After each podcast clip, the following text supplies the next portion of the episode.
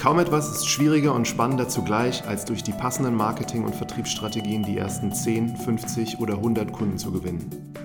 Erste zahlende Kunden können eine Positivspirale auslösen und bringen ein Startup von 0 auf 1. Im Podcast Marketing from Zero to One treffe ich mich regelmäßig mit Gründern und Experten, die über ihre Startups und Erfahrungen berichten. Mein Name ist Martin Wrubel und ich wünsche euch viel Spaß bei der heutigen Folge.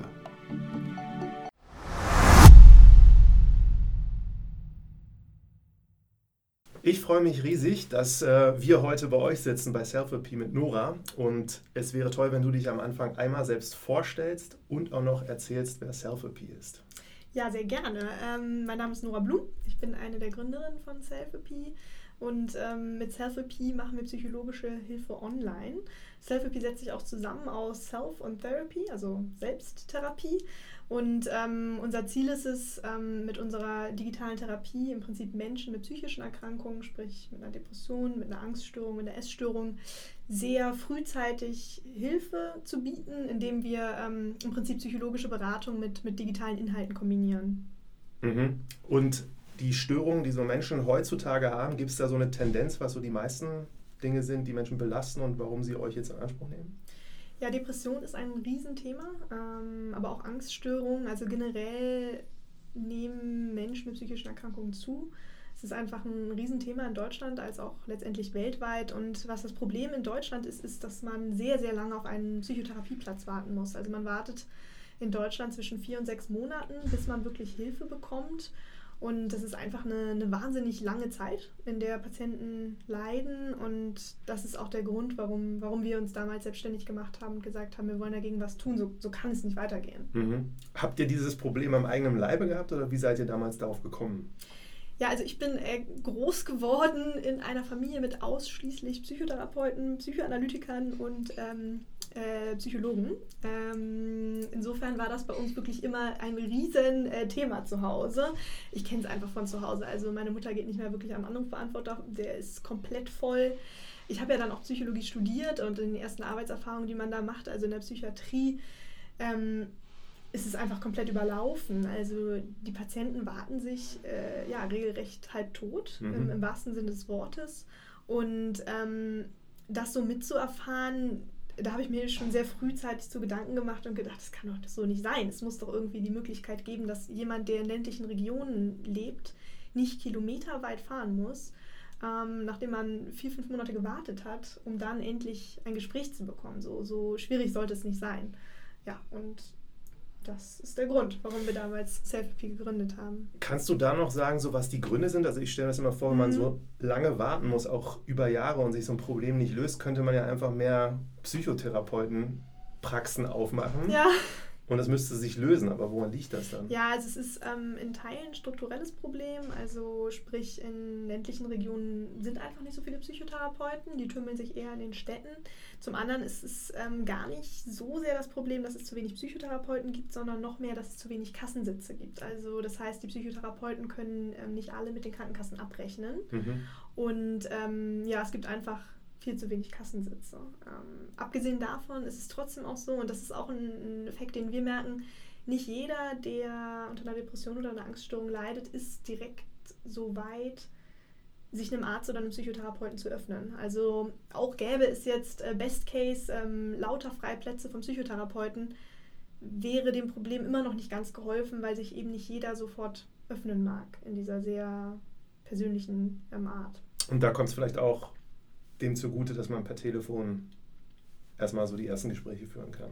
Genau, bei uns findet das Ganze ähm, also online statt. Man bekommt auch einen persönlichen Ansprechpartner, also einen persönlichen Psychologen, der einen über drei Monate lang betreut. Ähm, parallel bekommt man aber eben auch sehr viele Inhalte, die einem helfen, so ein bisschen die Strategien der Verhaltenstherapie zu lernen. Das heißt, man bekommt Videos und Audios und ähm, Übungen, mit denen man sich jede Woche neu befasst. Und ähm, das Ganze ist insofern sehr flexibel. Also du kannst, ähm, du kannst die Übungen jederzeit bearbeiten, ähm, wann du magst, am Smartphone oder am Computer. Und ähm, auch die Gespräche mit dem Psychologen, die können entweder nur per Nachricht, also per Chat funktionieren oder eben per Telefon. Aber auch dann ähm, ja, kannst du die Gespräche im Prinzip auf deiner Couch führen, ähm, zu Hause in deinem gewohnten Umfeld und ja, musst nicht nochmal die, die Hürde on top gehen, irgendwo hinzufahren erfahren. Mhm. Bevor wir jetzt weiter auf das Produkt eingehen, wäre nochmal ganz klasse, wenn du nochmal deinen Hintergrund kurz schilderst, also was du vorher gemacht hast. So die frühen Tage hast du schon erwähnt, ne, aus der ja. Familie. Und du hast ja nicht allein gegründet, glaube ich, sondern mit zwei anderen Mitgründerinnen, genau. wie ihr euch auch kennt und wie ihr euch kennengelernt habt. Ja, sehr gern. Also ähm, genau, ich habe äh, Psychologie studiert, also ich habe in, in England studiert und habe dort ähm, auch direkt meine, meine erste Mitgründerin äh, Kati kennengelernt. Äh, wir haben uns damals ähm, nach einer Vorlesung in, in Cambridge äh, kennengelernt und dort das erste Mal ähm, über das Versorgungsdefizit in Deutschland gesprochen. Das war so ein Pappabend irgendwie, war nach der Vorlesung noch was zusammen trinken, waren die beiden Deutschen, haben uns dann schnell kennengelernt und ähm, haben lange darüber gesprochen, dass ähm, ja, es eben diese langen Wartezeiten gibt, sowohl in Deutschland als auch in England und dass das ja irgendwie total verrückt ist. Und damals ist schon so das erste Mal der Wunsch entstanden, etwas in diesem Bereich aufzubauen, ähm, da Digitalisierung einfach gerade was diese niedrigeren Hemmschwellen angeht, ähm, ganz viele Möglichkeiten bieten kann. Und ähm, da ist so das erste Mal ja, der Gedanke entstanden, so etwas zu bauen. Und ähm, wir haben uns dann auch relativ in gewisser Weise strategisch aufgeteilt. Also nach dem Studium haben wir dann gesagt, okay, wir behalten diesen Gedanken mal im Hinterkopf und ähm, ich bin dann zu Rocket Internet gegangen. Meine Mitgründerin Kati ist an die Charité-Klinik gegangen, ähm, hat dort weiter mit Patienten gearbeitet und ich habe anderthalb Jahre bei Rocket ja, Unternehmensaufbau gelernt. Ähm, wurde da sehr, sehr gut antrainiert. Also Rocket ist ja eine harte Schule, aber wirklich eine sehr, sehr gute damals gewesen. Ähm, habe dort sehr viel gelernt, was, was Marketing, Sales, ähm, Finanzen angeht. All das, was man jetzt im Psychologiestudium nicht klassisch hat. Und ähm, nach anderthalb Jahren haben wir dann gesagt, so, jetzt haben wir genug gelernt, jetzt geht's los. Und dann war es jetzt zu zweit, habt aber noch eine dritte dann Genau, ein halbes Jahr später ähm, hat uns dann ähm, Farina noch angeschrieben. Die hatte ähm, uns äh, ganz äh, unromantisch, sage ich mal, bei LinkedIn ähm, gefunden und angeschrieben, weil sie den Space so spannend fand. Und ähm, dann haben wir uns getroffen und haben direkt gesagt, ach, das passt, die ist super. Ähm, die bildet auch nochmal Bereiche ab, die die Kathi und ich jetzt nicht so abdecken. Ja, dann kommt auch nochmal als dritte Gründerin dazu und das ist eine sehr spannende Geschichte. Also sie hat euch quasi kontaktiert, ohne dass ihr euch kanntet. Genau. Und hat dann einfach so gesagt, hier Nora, ich habe auch noch die Nachricht, haben wir auch neulich wieder uns hochgeholt. Ähm, spannend, was ihr macht mit Selfie. Ich finde es toll. Ähm, psychische Erkrankungen, wahnsinnig wichtiges Feld. Können wir uns mal zum Kaffee treffen. Und beim Kaffee hat sie dann gesagt, eigentlich habe ich Bock, bei euch einzusteigen. Und zu dem Zeitpunkt wart ihr auch noch zu zweit oder hattet ihr schon wir hatten damals auch so ein Mini-Team ähm, an unbezahlten Psychologen. genau. Und also, die Bereiche, die sie noch ergänzt hat? Genau, waren überwiegend Marketing und ähm, Sales. Ja, also auch das, was du bei Rocket schon mal gemacht hast? Ja, aber ich habe mich bei Rocket dann nochmal stark oder auch im Nachhinein bei uns jetzt sehr stark auf ähm, Finanzen auch ähm, konzentriert und die Unternehmensstrategie ähm, sowie die Kooperation mit klinischen Partnern, also Krankenkassen, ähm, Kliniken. Mhm. Genau, und Farina hat dann eben mal den Sales-Bereich in, in anderen Bereichen übernommen und die ganzen Vermarktungsthemen. Da war sie wirklich Spezialistin. Sehr spannend. Und das ist genau das, was wir in diesem Podcast versuchen, so ein bisschen rauszufinden. Wenn man anfängt, wie man da vorgeht und auch mit welchen Widerständen ihr zum Beispiel konfrontiert wart. Vielleicht kannst du da mal so sagen, also du hast das Produkt vorgestellt. Wie hat sich das so schrittweise ergeben, wie es jetzt quasi funktioniert? Also wie habt ihr da begonnen? Ja, also ziemlich unprofessionell haben wir begonnen. Ähm, nein, was ist der erste Schritt? Ja, du weißt ja am Anfang gar nicht, wird das überhaupt angenommen. Ähm, macht das Sinn, dafür jetzt einen guten Job zu kündigen? Das heißt, wir haben damals schon, bevor wir gekündigt haben, die ersten Minitests gemacht. Wir haben angefangen mit Professoren auch an der Charité erste Inhalte zu entwickeln. Das waren damals einfach wirklich Texte. Ähm, wir haben am, am, Wochenende dann zusammen Videos gedreht, also ne, mit Smartphone einfach von uns selbst Videos gedreht, wie wir als äh, Psychologen etwas erzählen ähm, und die so ein bisschen Strategien der Verhaltenstherapie ähm, erklären. Und dann haben wir uns irgendein Content-Management-System online, das hat irgendwie so 20 Euro im Monat gekostet.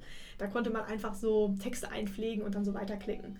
Ähm, super simpel, also schämt man sich mittlerweile auf jeden Fall für. Und ähm, das haben wir dann auf eine Website gestellt die wir selbst, ne, mit WordPress kannst du ja irgendwie ein bisschen was machen. Ähm, da haben wir darauf geschustert und ähm, die Telefonate, also diese psychologische Unterstützung, die haben wir selbst gemacht, weil wir auch beide selbst Psychologen waren. Und dann haben wir das online gestellt und ähm, eine Mini-AdWords-Kampagne, also Google Ads sozusagen, geschaltet. Das war natürlich ein kostenloses Produkt, aber haben erstmal geguckt, oh, Modernix wird das angenommen. Und da hatten wir wirklich in den ersten Tagen schon echt viele Registrierungen, nämlich dann für unser Produkt. Also unser Produkt in Anführungsstrichen. Das waren ja eigentlich nur so ein paar Videos, die wir gefilmt haben und ein paar Texte und dann unsere Telefonate. Ähm, aber ihr habt dann mit den ersten schon telefoniert? Ja, ja, das haben alles wir gemacht, ja. ja. Ähm, genau, und dann haben wir gesagt, ja, das wollen Leute. Das ist so erstmal ein gutes erstes Zeichen. Und daraufhin haben wir auch erst gekündigt. Das ist ja sehr strategisch eigentlich, ne? dass du, und bei AdWords, also ihr habt euch vorher überlegt, so wie finden die Leute euch, die googeln ja. und haben sich dann durch diesen Content so ein bisschen in dieses Thema eingearbeitet und haben dann gesagt, so jetzt registriere ich mich und dann habt ihr sie angerufen. Genau. Und habt das mal getestet. Genau, genau. Also super, also wirklich ähm, Lean Startup äh, 101 so ungefähr. Mhm. Ganz simpel erstmal mit dem größten. Kannst du dich da noch dran erinnern, an diese ersten zwei? Äh, an die ersten zwei ja. Nutzer. Ja. Also ich weiß, dass wir leider sehr schnell am Anfang einen sehr schweren Depressionsfall hatten. Und ähm, den hat Kathi auch übernommen, weil die im, im klinischen Teil da auch nochmal fitter war. Und ähm, das war äh, ganz schön heftig schon direkt am Anfang, wo wir dann auch direkt gesagt haben, oh Gott, wir müssen jetzt irgendwie mit irgendeinem Anwalt uns befreunden, der uns jetzt auf der rechtlichen Seite unterstützt. Weil ähm, ja direkt wir gemerkt haben, es, es hilft extrem den Leuten. Ähm, es hilft ihnen ungemein, diese Inhalte zu bekommen, es hilft ihnen ungemein zu sprechen. Aber gleichzeitig haben wir auch direkt gemerkt, uiuiui, das äh, ist natürlich mhm. ein, ein legally ein wichtiges Thema, äh, wo mhm. wir uns absichern müssen. Ja. Aber diese Videos, da nochmal zu, zu sagen, das ist so ein bisschen Hilfe zur Selbsthilfe. Also wie verhalte ich mich, wenn ich jetzt erkenne, dass ich Depressionen habe und dann habt ihr mit denen gesprochen? Waren das auch schon Paargespräche dann? Wie ihr es jetzt macht? Also genau, also letztendlich hat sich in der Struktur gar nicht so viel verändert. Also was wir auch jetzt machen ist, ähm, du bekommst, du meldest dich bei uns an und bekommst dann über drei Monate lang immer wieder neuen Content. Also das kannst du dir vorstellen wie in einem E-Learning-Tool mhm. letztendlich.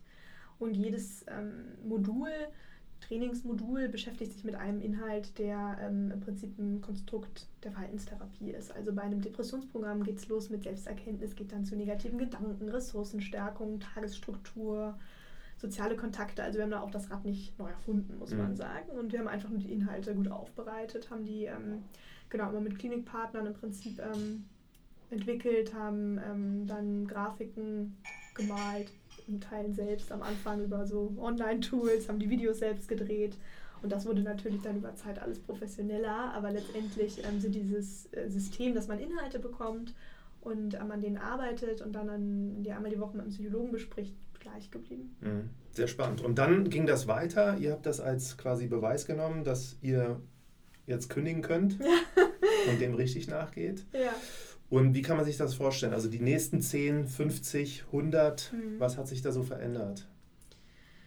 Ja, also äh, am Anfang brauchten wir erstmal ziemlich schnell noch mehr Psychologen. Das ist uns aufgefallen, weil äh, wir dann am Anfang nur noch damit beschäftigt waren, selbst diese Telefonate zu führen und das macht ja gar keinen Sinn. Ähm, also haben wir ein paar Studienkollegen einfach gefragt, ob die uns unterstützen wollen. Tolle Sache. So. Die sind übrigens alle auch immer noch hier. Die haben damals alle irgendwie so vier, fünf Monate unentgeltlich ähm, für uns gearbeitet, mit uns. Wir haben alle kein Gehalt gehabt, wir hatten keine Finanzierungsrunde. Wir haben erstmal geguckt, ob das so passt. Die haben dann die Gespräche geführt. Ähm, Genau, und mit ihren Nutzern die Termine vereinbart per Telefon. Also das war relativ ja, einfach. Und was sich seitdem natürlich verändert hat, ist ganz doll dieses ganze Technische. Also die technische Infrastruktur ist sehr viel professioneller. Ähm, man schreibt jetzt keine E-Mails mehr, sondern im Chat, im Programm. Ähm, es gibt da einen eingebauten Kalender, auch die Inhalte natürlich, wie die zugespielt sind. Die sind jetzt individualisiert auf die unterschiedlichen Störungsprofile des Nutzers. Ähm, das hat sich alles ja nochmal sehr viel verbessert im Prinzip. Mhm. Und die ihr gefragt habt, die euch dann geholfen haben, das ist jetzt auch so gewesen, wirklich hierher gekommen. Ihr saßt zusammen in denselben Räumlichkeiten und die sind voll mit eingestiegen und haben das einfach mitgemacht oder war das erstmal so auf Freelancer-Basis, dass sie zu Hause ein paar Gespräche angenommen haben? Och, unterschiedlich, ja. Also die haben auch die Gespräche in Teilen zu Hause geführt. Am Anfang haben wir eigentlich alle meistens bei ähm, Kati im Wohnzimmer gesessen. Wie das dann so ist. Ja, Wobei ich muss sagen, wir haben relativ früh auch dann, ähm, doch nach ein paar Monaten, haben wir ähm, von zwei befreundeten ähm, Gründern, die schon sehr viel weiter waren, die ein großes Office mit irgendwie 30 Mitarbeitern hatten, ähm, gesagt bekommen, hier pass auf, wir nehmen ein paar Unternehmensanteile von euch und ähm, ihr dürft bei uns sitzen und wir geben euch Entwicklerressourcen, wir machen mit euch ein paar Marketingkampagnen und ihr könnt im Prinzip Ressourcen von uns mit nutzen. Und ähm, das haben wir gemacht mit denen. Und die haben uns dann natürlich auch nochmal geholfen. Die hatten noch ein gutes Investorennetzwerk. Ähm, klar gibt man dann am Anfang ein paar Anteile ab, aber das ähm, hat uns auf der anderen Seite wirklich sehr viel dann auch ähm, ermöglicht. Mhm. Waren das persönliche Kontakte? Das waren persönliche Kontakte, ja. Ist ja auch dann eine wichtige Entscheidung, ob man das jetzt nimmt oder nicht, ja. oder wie man das macht oder nicht. Spannend. Und dann habt ihr irgendwann versucht, das ist deine Aufgabe gewesen, da auch Kooperationen mit Partnern zu schließen. Stelle ich mir auch in diesem Healthcare-Bereich sehr schwierig vor, auch mit Krankenkassen dann. Ja. Wie habt ihr das gemacht? Ja, das ist in der Tat ähm, wirklich nicht ganz einfach in Deutschland, ähm, die Krankenkassen davon zu überzeugen, mit dir zusammenzuarbeiten. Also wir haben mittlerweile 16 Partner, auf die sind wir auch echt äh, stolz, würde ich sagen, weil das gar nicht so einfach ist. Wir sind da eins der Startups im Gesundheitsbereich, die wirklich ähm, am meisten Krankenkassenverträge haben. Und ähm, die sind jetzt aber auch wirklich erst nach zweieinhalb Jahren ungefähr zustande gekommen. Das ist sehr lange Zeit Lobbyarbeit gewesen sehr viel Überzeugungskraft ähm, an den Krankenkassen, ähm, immer wieder Gespräche, immer wieder Gespräche auch, um zu verstehen, was wollen die denn, was machen wir noch nicht richtig. Ähm, und ja, dann dementsprechend sich immer weiter verbessern. Also das war, muss man sagen, was uns sehr geholfen hat, war, dass wir, glaube ich, sehr stark mit einer Vision überzeugt haben. Also wir alle drei Mädels irgendwie, Katja und ich Psychologin, die ganz klar gesagt haben, hier, wir wollen die Versorgungssituation für Menschen mit psychischen Erkrankungen verbessern. Das ist unsere Vision und wir, wir hören nicht auf, bis, das, bis wir das erreicht haben. Und ähm, viele auch Krankenkassenpartner, die haben dann gesagt, oder ja, ihr seid da noch viel zu früh, aber hier passt auf, ich, ich setze mich mal mit euch zusammen und ich, ich erkläre euch mal, wie das Gesundheitssystem funktioniert. Ich erkläre euch mal, was ihr zeigen müsst, um irgendwann einen Vertrag mit uns zu bekommen. Und ich glaube, das hat uns immer sehr geholfen. Also die Leute mochten uns. Das ist wirklich ungemein wichtig, muss man sagen, glaube ich. Gerade in dieser Anfangszeit, wo du darauf angewiesen bist, den Netzwerk aufzubauen, wo du darauf angewiesen bist, dass ähm, Leute dir helfen.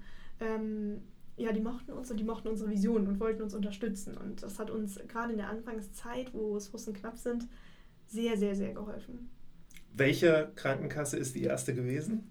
Die Bosch BKK. Die Bosch BKK, also Bosch, Bosch von Bosch. Ja, dann genau. hoch auf Bosch. Ein Hoch auf Bosch, wirklich. BKK. Also, ja, die haben sich sehr stark für uns eingesetzt. Ähm, die wollten das unbedingt. Das hat auch nur zwei Jahre gedauert. Aber ja, die waren die Ersten. Hat das dann geholfen, die nächste auch zu überzeugen? Ja, das hat geholfen. Ja, und was war die erste so richtig große? Das war die DRK. Sehr gut. Und jetzt ja noch TK, also dies wahrscheinlich. Ja, also TK haben wir leider noch nicht, aber ähm, viele andere. Und bedeutet also, wenn jetzt theoretisch ein ganz normaler Mensch Depression hätte ja. und findet euch, übernimmt das alles die Krankenkasse? Ja, ähm, genau. Also mittlerweile können ungefähr 15 Millionen Menschen in Deutschland eines unserer Programme zumindest kostenlos nutzen. Ähm, also wirklich ein relativ großer Anteil. Ähm, und das ist natürlich der Bereich, den wir ausbauen wollen. Also unser Ziel ist es, unsere Vision ist es, dass jeder Mensch in Deutschland kostenlos unsere Programme in Anspruch nehmen kann. Und das ist auch durch Gesetzesänderungen, die gerade in Deutschland passieren, ähm, unter Jens Spahn ähm, wahrscheinlich 2020 machbar. Und daran arbeiten wir weiter. Und das, was die nutzen können, kannst du das beschreiben, was das ist? Ja, das ist, ähm, das ist dieser drei, dieses dreimonatige ja. Programm mit der psychologischen Begleitung on top. Und da hat man dann auch wirklich regelmäßig immer telefonischen Kontakt. Genau. Und die anderen Partner, die jetzt neben Krankenkassen noch wichtig für euch waren, wer ist das gewesen? Naja, irgendwann dann natürlich Investoren, muss ja. man sagen. Also ähm, so sechs Monate Bootstrapping, also dass man sozusagen sich selbst, aus sich selbst das alles macht, ohne ähm, Geld zu haben, waren okay, aber irgendwann äh, war das Konto dann auch leer, sage ich mal. Ähm, und dann brauchten wir natürlich externes Geld, auch einfach um äh, die technische Entwicklung zu finanzieren um auf diesen, ja, um uns da ein bisschen zu professionalisieren. Und ähm, da haben wir uns ein Netzwerk aufgebaut, dann irgendwann eben auch durch unsere Kontakte, die uns am Anfang geholfen haben, mit vielen, vielen Investoren gesprochen. Das war natürlich ein Netzwerk, das für uns sehr wichtig war. Mittlerweile kennt man die ganze Szene jetzt, so nach dreieinhalb Jahren, drei Finanzierungsrunden, ähm, kennt man die Investoren, das ist super. Aber damals war das ein wichtiges Netzwerk auch, was man aufbauen musste. Das gleiche gilt für Studienpartner. Also mhm. bei uns ist es sehr wichtig, dass wir die Wirksamkeit unserer Programme nachweisen können mit, ähm, mit randomisiert kontrollierten Studien. Und da ist es natürlich auch so, dass man am Anfang auf sein Netzwerk irgendwie zurückgreift. Ich habe damals in der Psychiatrie im UKE mein Praktikum gemacht und habe da dann den Professor gefragt, ob er nicht mit uns eine kleine Pilotstudie machen könnte. Das war die erste Studie dann auch, die wir gemacht haben.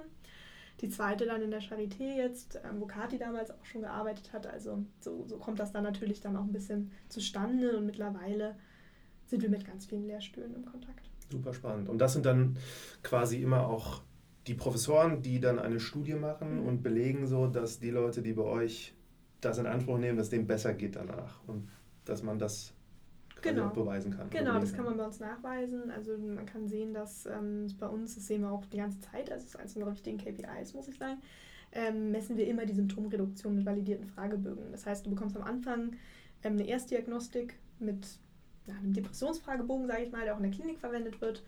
Ähm, also standardisierte Messinstrumente und dann gibst du den Fragebogen alle zwei Wochen und am Ende von drei Monaten sagst du halt, okay, wie groß ist die Symptomreduktion im, ja, der klinischen Studie dann eben im Vergleich zu einer Kontrollgruppe, die nichts bekommt, die, die einfach nur weiter zum Hausarzt geht oder Medikamente bekommt und ähm, da sieht man eben, dass unsere Programme signifikant wirken. Mhm. Genau. Dann ist nochmal sehr spannend zu erfahren, also die Kunden, die das in Anspruch nehmen, Hast ja. du am Anfang gesagt, das waren jetzt AdWords, die ihr geschaltet habt? Ja. Ne, wie findet man euch sonst? Also wie läuft das und welche ja. Kanäle haben da für euch sehr gut funktioniert? Genau, also wir haben verschiedene Kanäle. Also Online-Marketing machen wir immer noch, also AdWords, Facebook-Ads, ja, ein bisschen Affiliate. Ähm, das ist ein Kanal für uns, ein weiterer Kanal und der funktioniert eigentlich, muss man sagen, am besten sind mittlerweile die Krankenkassenpartner. Mhm. Also auch die vermarkten uns, die schreiben mal eben einen, einen Brief an ihre Versicherten irgendwie mit 500.000 und dann bist du da überall im Newsletter. Das hat natürlich eine ganz andere Power, vor allem weil das sind dann natürlich auch die Nutzer, die es kostenlos bekommen. Mhm. Da hast du günstigere Kundenakquisekosten. Das ist, das ist günstig. Und ihr zahlt dafür auch gar nichts, nee, die machen das aus. Die machen das so. Die wollen natürlich auch, dass die Kooperation gut genutzt wird. Mhm. Ähm, was auch gut für uns immer funktioniert hat, ist Presse. Das ist etwas, woran wir äh, sehr schnell, sehr günstig gekommen sind, weil ich glaube, die die ja, Medien die Geschichte gut fanden ähm, von ja, zwei, drei Psychologinnen, die die Versorgungssituation für psychisch Erkrankte verbessern wollen. Das war irgendwie eine, das ist eine dankbare Geschichte, dann auch noch drei Frauen, so, das, da haben wir ziemlich schnell schon, wir hatten irgendwie nach dem ersten Monat schon unseren ersten Handelsblattartikel. Ähm, damals, das war, da waren wir so aufgeregt, das kannst du dir nicht vorstellen. Ähm, Wusstet ihr, wie er aussieht?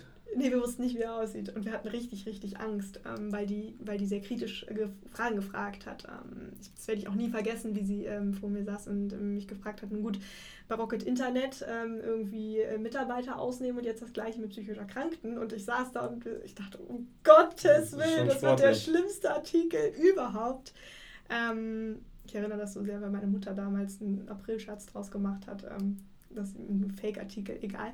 Substory. Meine Mutter ist da sehr lustig. Sie hat einen Fake-Artikel dir gezeigt, genau, genau. den gab es aber gar nicht. Nein, nein, nein. Sie meinte, äh, das Handelsblatt hätte angerufen und, ähm, und er hat äh, gesagt, sie werden jetzt einen ganz bösen Artikel äh, publizieren und sie hätte ja auch gesagt, dass sie da mitgewirkt hätte als die Mutter und ähm, da sollte sie sich jetzt mal drauf gefasst machen und sie hat mich angerufen. Kathi und ich haben beide angefangen zu weinen. Wir waren aus und fertig mit der Welt. Und es war im Endeffekt ein Aprilscherz. Gut. Das zeigt aber viel über den Humor deiner Mutter. Ja, ja sie kriegt mich jedes Jahr. Es ist furchtbar.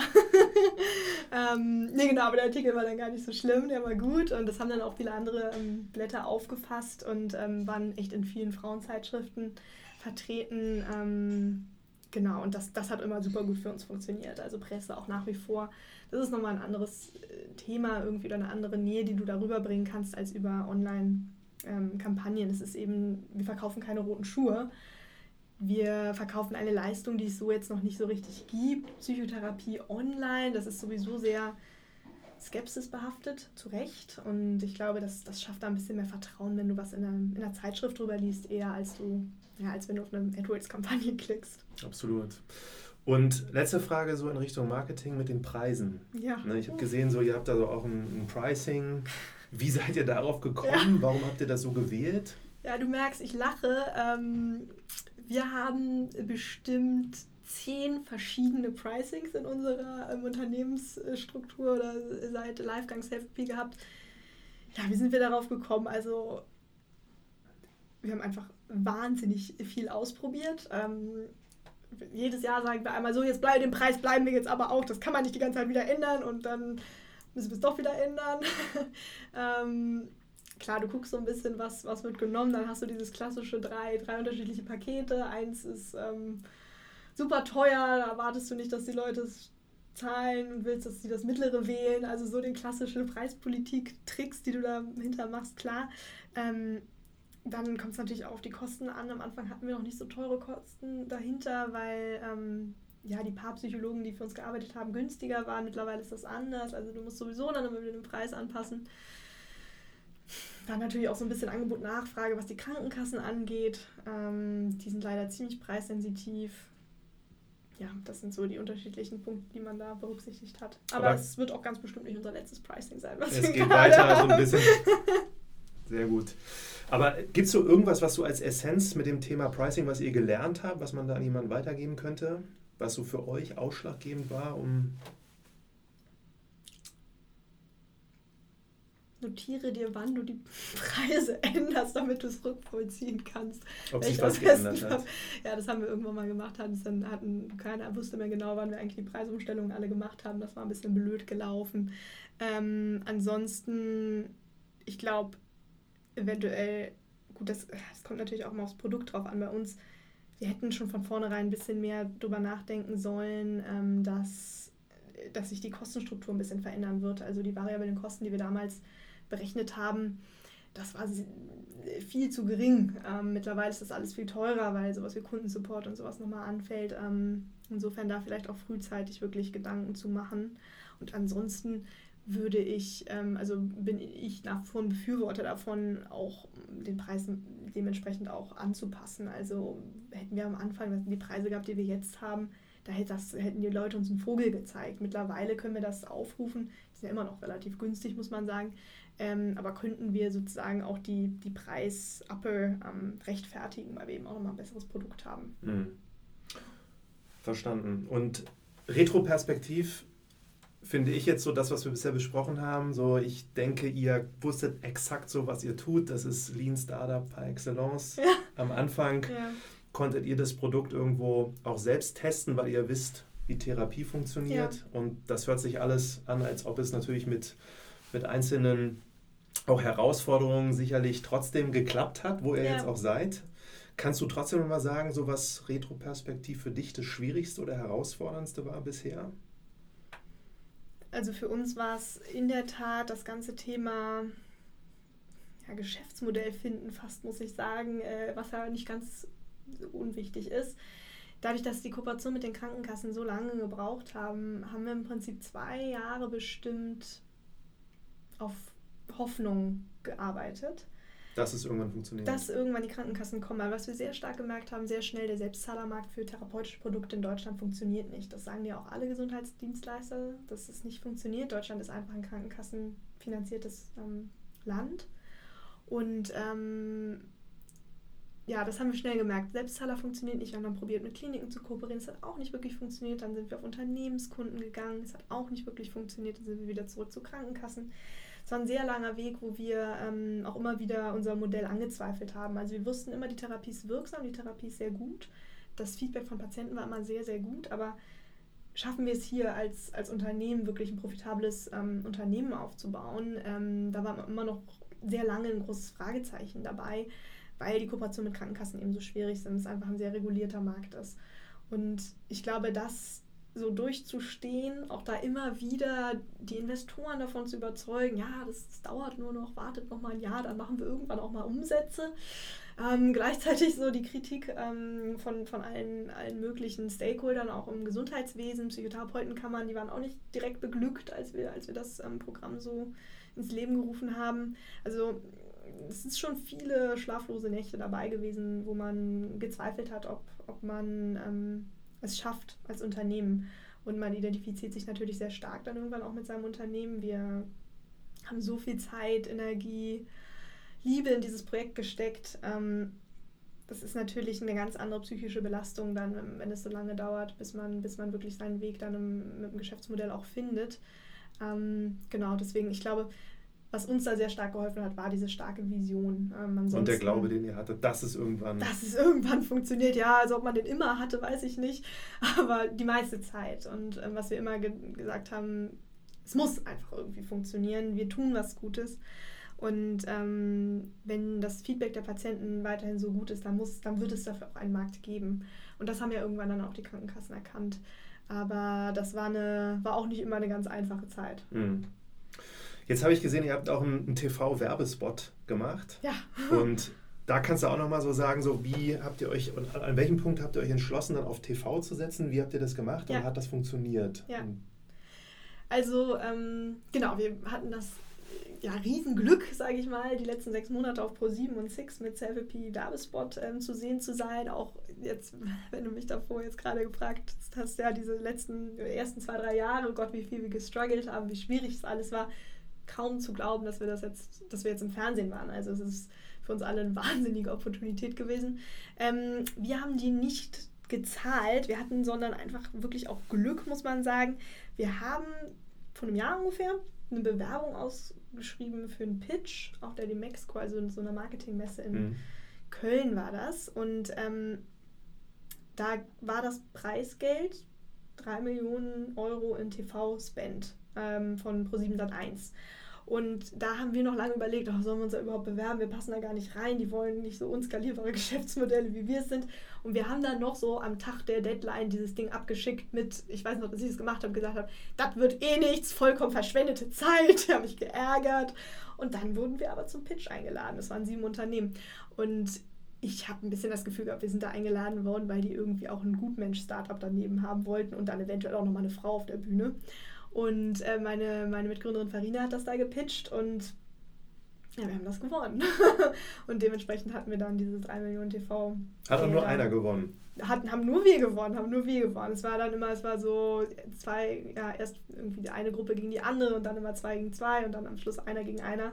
Und das andere, das waren alles so Food-Startups, ne? Also Ja. irgendwie so Power Foods und schieß mich tot und wir haben nie gedacht, dass wir das wirklich gewinnen würden, aber ähm, war natürlich großartig. Also hier alle haben äh, Live-Screening hier im, TV, äh, im Büro gemacht und auch die Mitarbeiter haben mit geweint vor Freude. Also es war einfach so ein toller Wurde an dem. Tag auch announced dann direkt. Genau, das war auf der Bühne. Also Ja. es waren zwei Minuten Pitch nur. Und ihr habt das gesehen hier alle. Genau, wir haben alle Livestream gemacht. Ähm, genau, das wurde live ähm, auf, der, auf der Website von Mexico gestreamt und wir haben alle hier im Büro gesessen und gezittert, gebankt, wie Farina da vor dieser riesen ähm, Menge diesen zwei Minuten Pitch. Zwei Minuten ist so fucking kurz. Ähm, dreimal gepitcht hat, immer wieder gegen andere Startups und ähm, ja, wie, wie wir dann als Gewinner ausgerufen wurden, was natürlich für uns so toll war. Ja. Also einfach mal abschicken, auch bei solchen Sachen. Ja. Und dann man kommt auch weiter, als man denkt, wenn Ja. man es versucht. ja. Spannend. Und den Spot an sich, also der geht nur sehr kurz, glaube ich, 20, 30 Sekunden. Genau, ne? Ganz die sind sehr klassisch. kurz.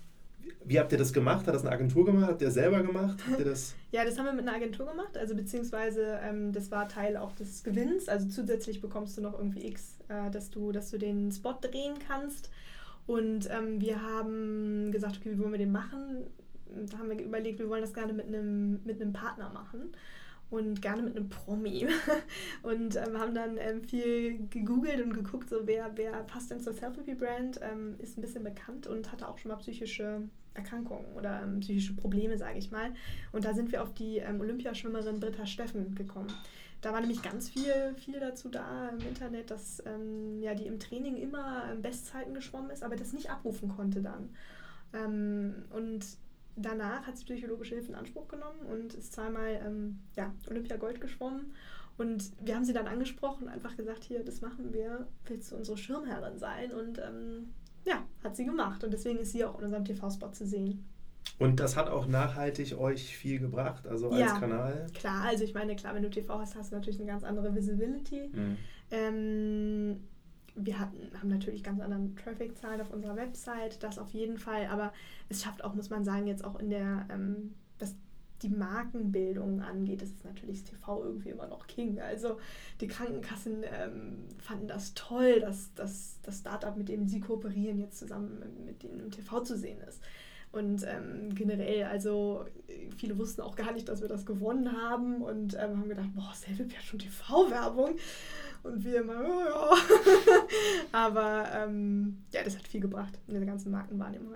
Habt ihr den Krankenkassen auch allen direkt erzählt?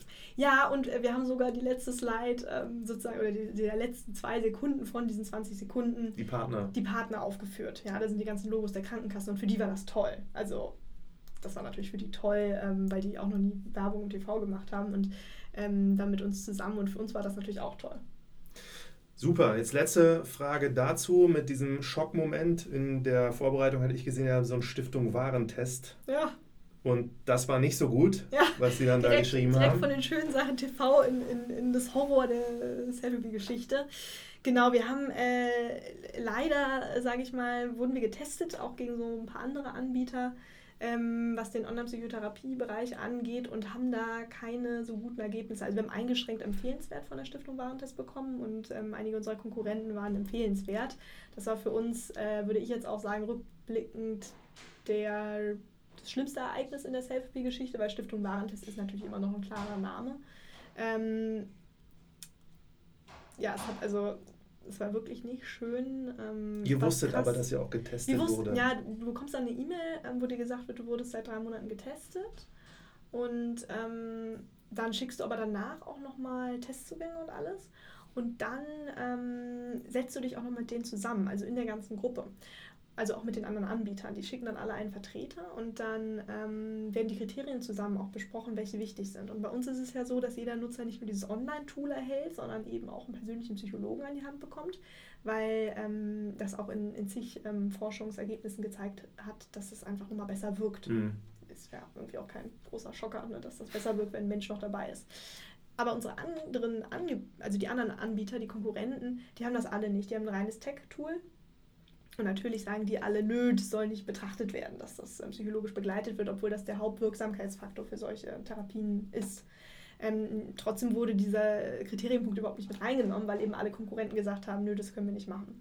Das war natürlich für uns schon mal direkt schlecht, ähm, weil sehr viel, was unser Programm ausmacht, eben dadurch verloren ging. Und letztendlich haben wir dann wegen Kriterien äh, eine schlechte Bewertung bekommen, wo wir wirklich danach nur den Kopf geschüttelt haben. Das war sowas wie, wie viele, also was die Passwortlänge ist, die du brauchst, um ein Nutzerprofil zu erstellen. Wir hatten dann halt nur sechs und nicht acht und keine Sonderzeichen. Äh, nicht ganz so sicher? Ja, nicht so sicher und deswegen Schutz des Nutzerkontos direkt äh, Negativpunktzahl. Und also das ist wirklich verrückt, weil das haben wir natürlich jetzt technisch äh, innerhalb von einer Minute geändert gehabt. Aber Hättet ihr es vorher gewusst, dann. Dann wäre das ein ganz anderes Rating gewesen. Und mhm. das ist echt, also da, also die haben jetzt zum Glück auch ähm, nochmal, wollen die nochmal eine Stellungnahme ähm, jetzt ähm, publizieren, dass wir inzwischen alle diese Kritikpunkte behoben haben. Und das hoffen wir, tun die auch bald. Aber das ist natürlich schon ein Schocker, muss man sagen, wenn so ein Urteil rauskommt. Also da hagelt es ähm, Berichte und, ähm, Presse. Und Presse. Boah. Schlägt sie zurück.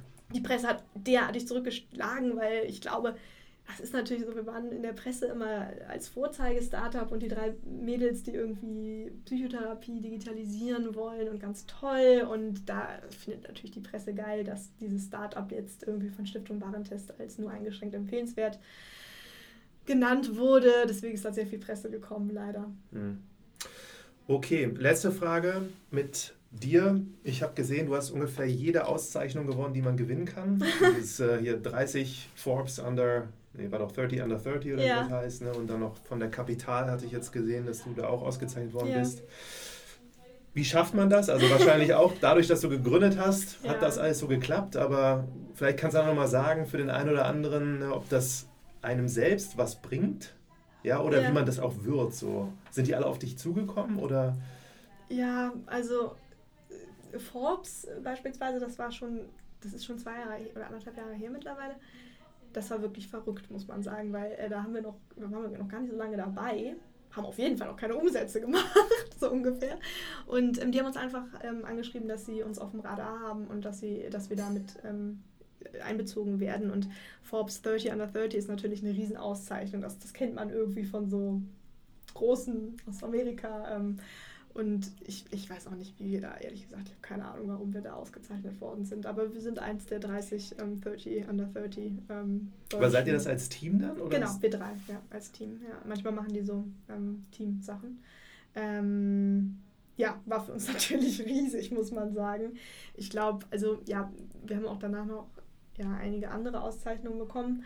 Ich glaube, was eine, viel damit zu tun hat, ist eben, dass wir nicht nur irgendein Startup gegründet haben, sondern wirklich ein, unser Anspruch ist, einen krassen Mehrwert zu bringen ähm, und wirklich immer sehr stark mit der Vision rausgegangen sind, Menschen mit psychischen Erkrankungen zu helfen. Und das ähm, hat uns, glaube ich, auch nochmal mehr geholfen, als, als wenn wir jetzt einfach irgendein Startup gegründet hätten. Mhm. Cool, dann hoffe ich, dass ihr eure Vision 2020 irgendwann erreicht und drücke ja. euch fest die Daumen und sage ganz herzlichen Dank, dass ihr Zeit genommen hast für das Gespräch. Vielen Dank dir. Danke.